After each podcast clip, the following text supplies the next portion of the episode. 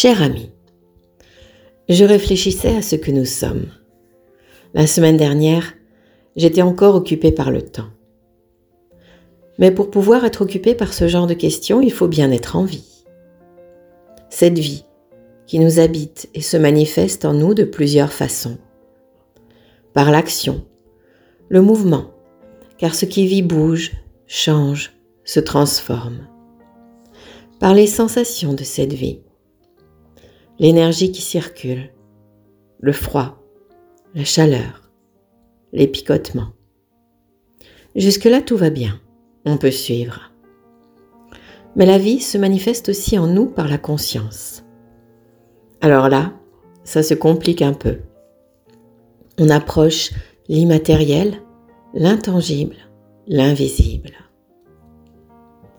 La conscience, c'est un peu comme une flamme intérieure ne s'éteint jamais.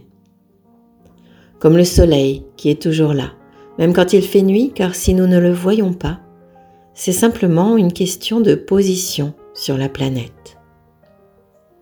J'entends déjà les terre-à-terre me répondre Oui, mais le soleil finira par mourir. Allez les gars, on fait un petit effort, c'est une image.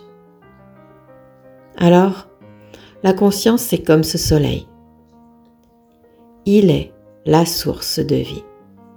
On lui donne plusieurs noms. Atman, Brahman, Dieu, Mère, conscience. Chacun le perçoit comme il le souhaite, et c'est très bien. Sauf que là-haut, ou tout autour, pour agir, c'est compliqué.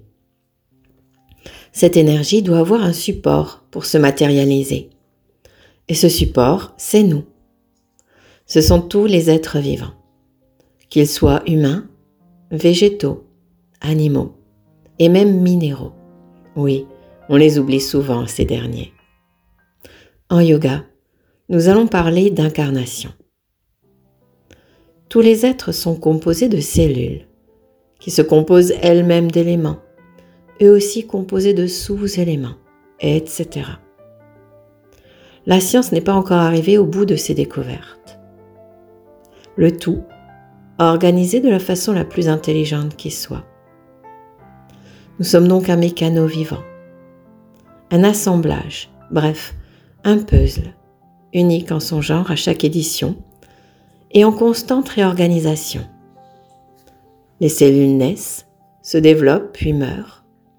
Nous sommes donc à chaque seconde en pleine transformation, même si nous, ne nous en rendons pas compte.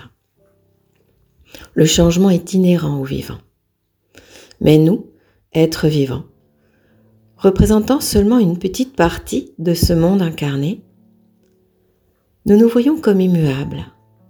Nous avons peur de tout, de chaque modification. Il est intéressant de se demander ce qui se passerait si on prenait toutes nos pièces, qu'on les mettait dans un grand sac. On secoue le tout et hop, on jette le tout dehors pour recommencer l'assemblage.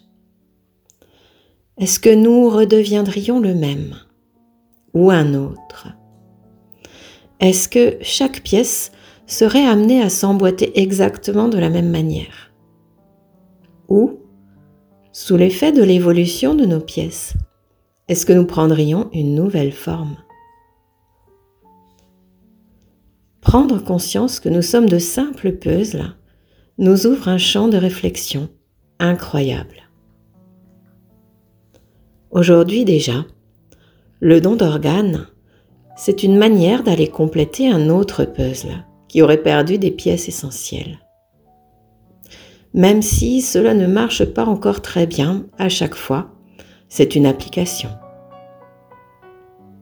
Si nous avons cette possibilité de devenir un autre, qui serions-nous? Est-ce que le jeu d'aujourd'hui aimerait cet autre jeu, nouvelle forme de lui-même?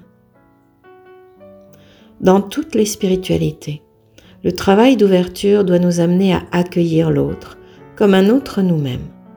N'est-ce pas logique? La science, la philosophie et la spiritualité finissent toujours par se rejoindre. ce sentiment profond d'appartenance à quelque chose de plus grand que nous. Nous ne le nommons pas, par peur ou par ignorance. Pourtant, il nous pousse à tendre la main, à aider, à soutenir, à protéger, à défendre. Il nous propose des idéaux élevés, des buts à atteindre. Il nous amène à nous dépasser. Il fait de nous des êtres meilleurs. Des petites pièces de puzzle, simples, humbles, magnifiques, incarnant la conscience de cet assemblage universel. Alors, mon ami, restons des enfants et laissons-nous joyeusement assembler toutes ces pièces pour former cette incroyable découverte, pour retrouver la conscience, pour nous dépasser et pour nous aimer. À bientôt, mon ami.